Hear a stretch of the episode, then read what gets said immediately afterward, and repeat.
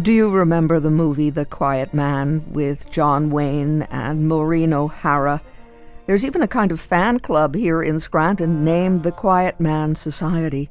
Joseph Bierman tells us in 1952, The Quiet Man was the top grossing film of John Ford's career. It was nominated for Best Picture, Supporting Actor, Screenplay, Art Direction, Set Design, and Sound Recording, and went on to win Oscars for Direction and Color Cinematography. The film continues to enjoy broad popularity. It is a perennial favorite on American television around St. Patrick's Day and on Irish television at Christmas. The Irish Times, published in Dublin, proclaimed it to be the best Irish film ever made that was in a reader's poll. Despite its popularity, from the time of its premiere through the end of the 20th century, The Quiet Man faced criticism as the essence of emerald green romanticism.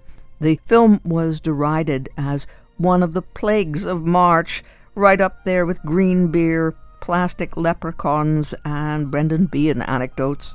Like many Hollywood films set in Ireland, The Quiet Man was criticized for presenting a simplistic, romantic image of a country as seen through the eyes of a nostalgic outsider, relying on romantic agrarian visions of Ireland and broad stereotypes of the Irish people.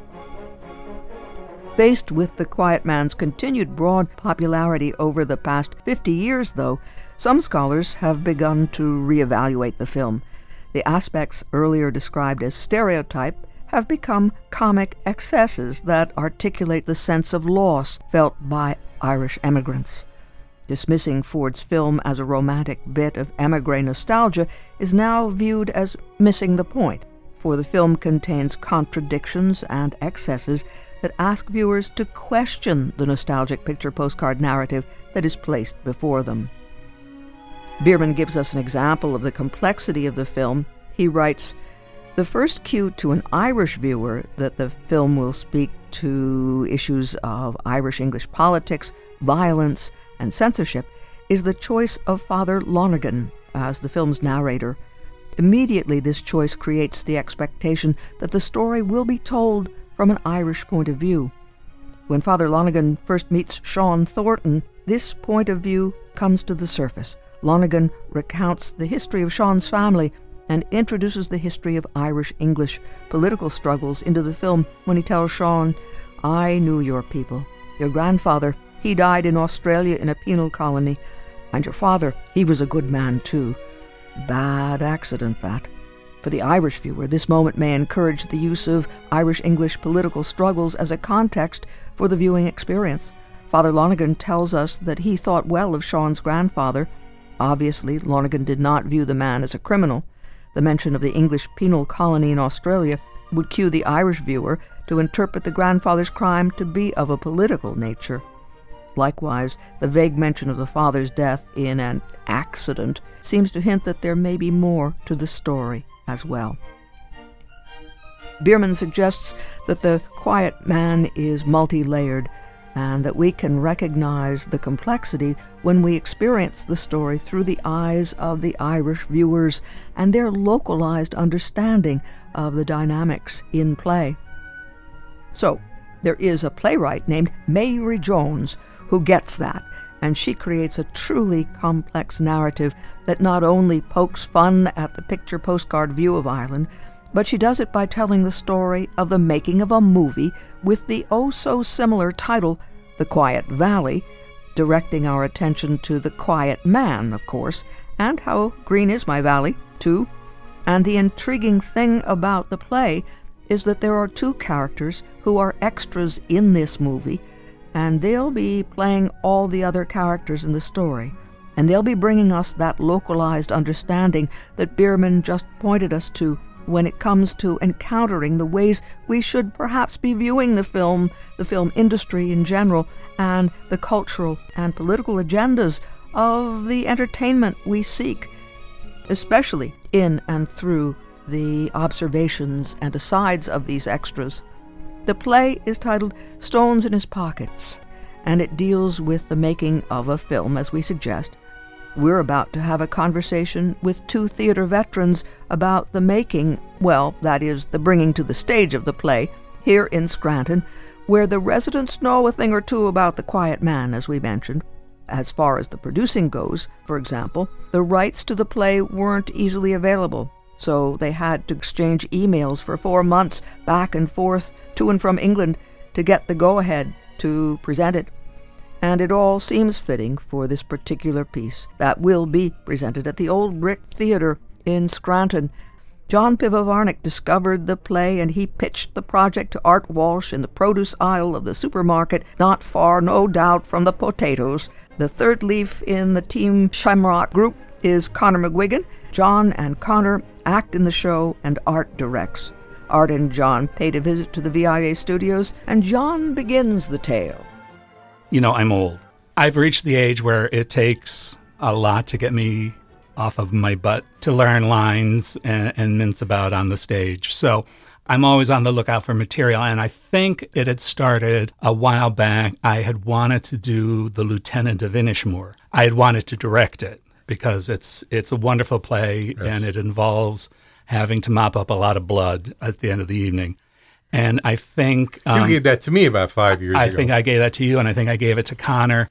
And I was like, I really want to do this. There's a strong part for a woman. It's Irish. Uh, it's fantastic. It's the IRA. There's bloodshed, but it's a dark comedy. All these things that I love. But I couldn't get anybody who wanted to do the cleanup work every night. And I think in the back of that script, there was a mention of if you like Irish plays, check out Stones in His Pockets. And I thought, well, all right, let's see what that's about. You know, and I read it. And so this one's about the town where they filmed The Quiet Man, which, you know, with the Quiet Man Society and all that. In town, I thought, okay, well, that's appealing. And then uh, another American movie comes to town to film, and uh, same town, the same town, and the chaos that ensues. And after the debacle of the Sorvino movie in town and other things, I thought it might speak to the area. Um, and having done background work. Uh, it certainly spoke to me when I read it because this is pretty much all that you do when you're working background on a movie is you just talk crap to each other about everything that's going on on the set, and that's basically. We were involved in Kickball, which never Kickball, saw the light movie, of day. Which never saw the light. There, there are a lot of movies that shot in town that never saw the light of day. So it spoke to me. And you knew that the person you wanted to play with then was Connor. How how so? Well, Connor and I have worked together for a lot of years on a lot of different shows. And Connor is about as insane as I am. We're both very flip, flippant, and we're very, I will say, quick witted. That doesn't necessarily mean good witted or f- necessarily funny. They're not always good, but they're fast. And we're very pop culture. We can pull tons of useless information right. out of our minds and stuff. So we're very on it. And they, they make uh, being a director a thing where you don't want to sit down. You have to be on your feet, on your toes. To keep up with them. Well, the banter between them in and out of character. So I thought the two of us could have a lot of fun with it. Plus, it's 15 characters played by two people. So And um, he's the beautiful woman. And I'm a love I'm a I'm a very beautiful American starlet. I'll have you know. Uh-huh. Did you wrestle Connor to the ground for that one? no, because he's a lovely Irish girl. At one point, we did think that one person could play the two female roles because I think there's one time where they're in, in a scene together, and I don't think they speak to each other. No, they don't. But it just seemed better because one is this perky Irish girl, and the other is this glamorous movie star. And uh, John is far more glamorous. and honestly, going into it, one of the characters is is Mickey, the last surviving extra from The Quiet Man. I wish he was here to say it. I wish he was here to do oh, it. Dear. Connor plays him, but I really I had my mouth all set to play him, but Connor's perfect. And the guy, I have to say, for the for the the geeks out there, the guy who played my part, Conleth Hill, played Charlie Conlon. He was the bald eunuch guy on Game of Thrones. For those who follow hmm. such things, that this is one of the shows that kind of launched him into notoriety, and he he played that for quite a while. He did it uh, in Ireland, in London, and he came to New York. And then you two ran into each other at, at the supermarket in the produce aisle. Yeah, I looked up and there was John. Hi, John. How are you? I said, I had this play I'd really like to do. And I think it was because I had been emailing every now and then I would check to see who was doing what, if anyone was doing, because, you know, again, being old and I'm not particularly in the mood to do Neil Simon anytime soon. And I don't necessarily want to do You're a Good Man, Charlie. Not that there's anything wrong with any of those. They're all perfectly lovely, but I am old and I have had my opportunity to do them all multiple times. I don't need to do them again. Well, there was Jack McGuigan. Oh, and Jack McGuigan, Connor's father, had offered to take a mortgage out on his house pretty much to bankroll a production independently and produce it himself and just rent a space for the two of us to do it. That's how that's how badly he wanted to see this done. So, so the genesis of this is from more than one Garden of Eden. It's it's grown up in, in a couple of places. Again, I was just intrigued by the fact that one number one, it's an Irish play, and you live in a town where if you do it at the right time of year, you should be able to park bodies in the seats. And I'm half Irish, and he's half Irish, and then there's Connor McGuigan, and it was like little sparks went off in my head. Yeah, Connor McGuigan and John Pivovarnik. Okay, Connor into this deal? I don't know. He's touring the world.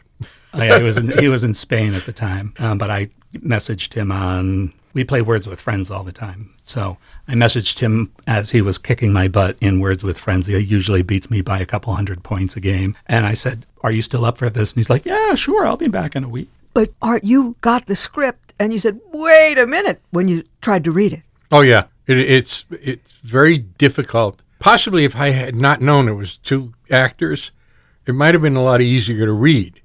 But once you know that, as a director, you cannot read something without seeing it. And I was reading this and I couldn't see it. I couldn't see the, the same face being this person and then talking to itself as another person. And how on earth would you figure it all out? But knowing that it had a successful run on Broadway and won an Olivier Award in Ireland, right? It was successful in London, and I had two guys who I have strong belief in their abilities, and they really, really wanted to do it. And I had to believe when he said he wanted me to direct it that he wasn't just fishing for a director somewhere. Were you? No. Okay. And uh, it just seemed like one of those theater world magic things that just comes together when it does. And who is Marie Jones? Uh, It's she's the Mary. playwright. She's the playwright. She's from Dublin. She played Daniel Day Lewis's mother in My Left Foot.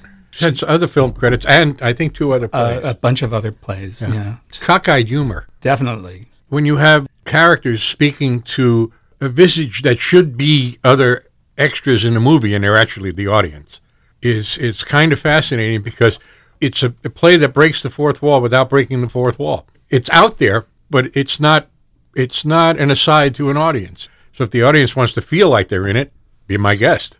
It's as participatory as you want to be in it, but without any, you know, without any of the actors marching up the center aisle or any of that.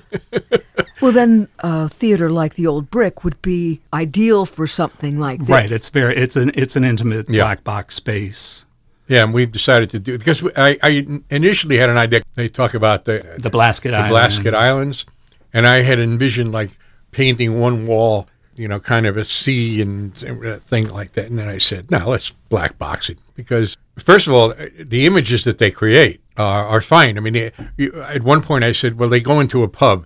Well, we'll set them in a corner where they're in the pub. And and it's in a hotel room, and then I realized that it's atmospheric. It's not actual. It's written to the point where these actors can make you believe that you are in a pub or on a movie set. And it's written that way and, and they do it that way. Because I'm sitting there, I have someone who's on book. And so I, I, I sit in the audience as if I'm an audience member some nights I, w- without doing any notes or anything. Just He's lying. I did do. I well, I did. He lie. takes notes. I do take notes. But I, I try to get the impression of what the audience is going to feel when they're doing it, and, and it really does transcend space to the point where they can establish other things. Like when once they establish you, you put a hat on, and that's who you are. Well, they don't have to wear the hat for the whole thing. I mean, there can be a scene where the hat isn't there, but you know who the character is, and they they develop physical characteristics that you can identify as the character. And we do have some sound effects that help to identify some things. But all in all, they create the spaces and deliver the characters. And I, I don't think a, a director could ask for more than that. Well, it also sounds like it is the ideal example of the power of the actor and the power of theater. If you're working with a hat and you're talking to each other or yourselves, hmm. And It you're really- you're creating everything. Yeah. It really is. It's all it's all imagination on the part of the audience.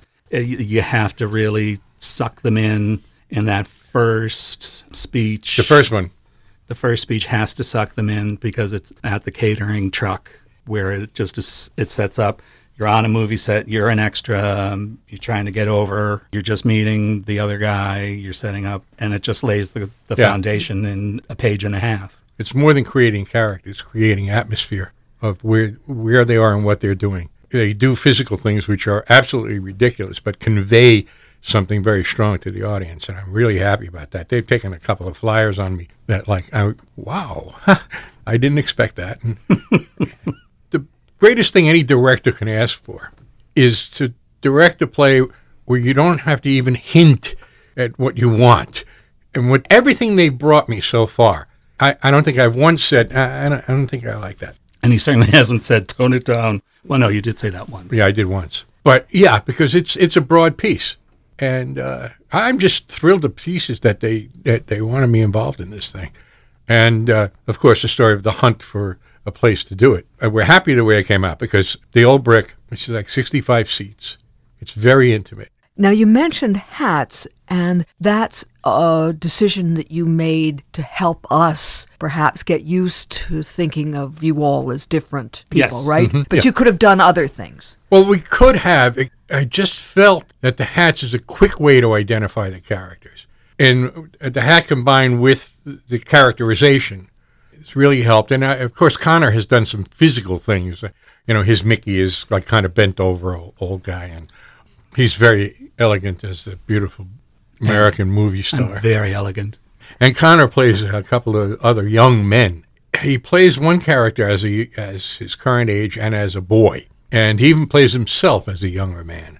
And um, I find it uh, fascinating that they were able to do that. And, and there's no hat involved here. You know, it's the idea of recreating yourself as someone else, and for the audience to believe it. And rehearsals have been going beautifully.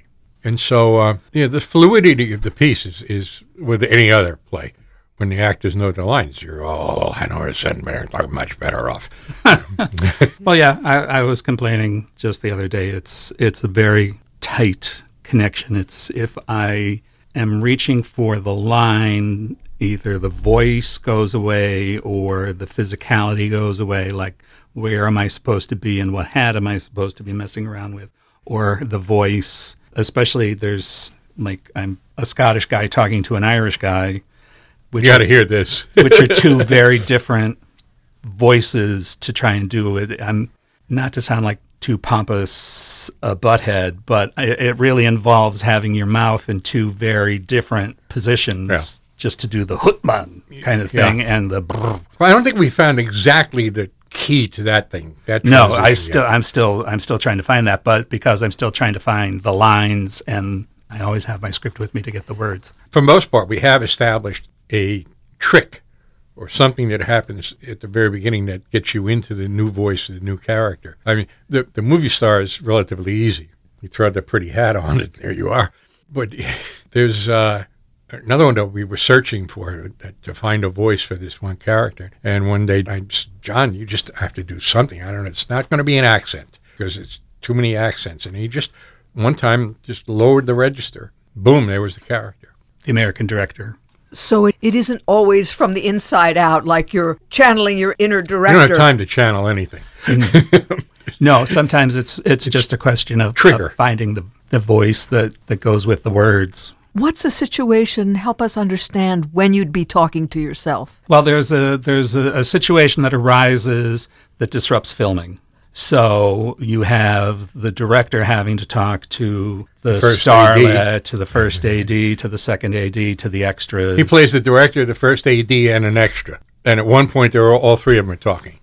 also to the third AD and other extras, Okay, so that's a case where you are. talking to yourself and others. Yeah, if you, if you knitted this into a quilt, nobody would buy it. Now, you talked about a flow. And we often think of the Irish in writing in some cases, not necessarily that there's any music involved literally, but that there's a certain musicality. We, we, uh, that was like the second rehearsal where I talked about this thing is it's lyrical, you know, and so uh, there's there is an inner rhythm in the piece itself. And I've never been to Ireland, but Connor has several times, and there is a rhythm to being in Ireland. My father was born in a small town in Pennsylvania, in Archbald, and he went to New York when he was 16. My father, when he died at the age of 62, had a brogue. you could cut it with a knife. And he worked in the subway in New York, and they used to just break for lunch, and they'd sit down on the tracks and eat. And uh, a new hire was was from Ireland, and they're sitting and talking, and, he, and my father said, he said to him, "And uh, what county are you from?" My father said, "Well, I'm from Lackawanna County." And the guy said, I've only been here for three months and they've got a new county over there. but that's a true story. There's a rhythm to being Irish that's different than almost anything else. But you feel it, John. oh, absolutely. Uh, back when I lived in California, I used to work with Alice Carmel Kelleher, don't you know? She was from County Meath. And um, so she had a grand accent, she did. And I was working with her, and, you know, I was out there trying to be an actor and all that. And we would be sitting there talking, working, and she'd be like, Oh, I'm dying for a fag, which is cigarette slang. And of course, but every head would turn. Every gay man would be like, What? What? What? um, and I'd be like, You're dying for what now? And she's like, oh, Are you mocking me? I said, Sure, and I'm not. What are you talking about? because I would just pick up her accent. But to get back to Stones in His Pockets, I, I really believe that audiences are going to love this. And I, I wish we could do a Q&A after every performance because oh, that would be fun people are going to have questions about it because it's very unusual, very difficult to do, very funny, heartwarming, and there are dramatic scenes that will there are. touch people's hearts. Director Art Walsh and actor John Pivovarnik, who, with actor Conor McGuigan, will present Stones in His Pockets by Mary Jones at the Old Brick Theatre, 126 West Market Street, in Scranton, Fridays and Saturdays at 8 p.m., Sundays at 2. For reservations, area code 570 209 7766, 209 7766. You can find them on Facebook at Diva hyphen theater, T H E A T E R, on Facebook at Diva hyphen theater. That's Stones in His Pockets by Mary Jones, an award winning play and that will be presented at the Old Brick Theatre, 126 West Market Street in Scranton, from March 18th through the 27th.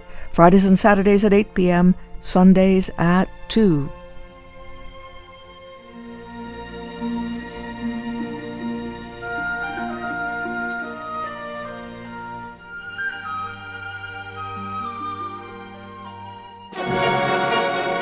Stones in his pockets, Conor McGuigan and John Pivovarnik. It's directed by Art Walsh from March 18th through the 27th at the Old Brick Theatre, 126 West Market Street in Scranton. Fridays and Saturdays at 8, Sundays at 2. Facebook, Diva hyphen Theatre, and for reservations, area code 570 209 7766 209 766 area code 570.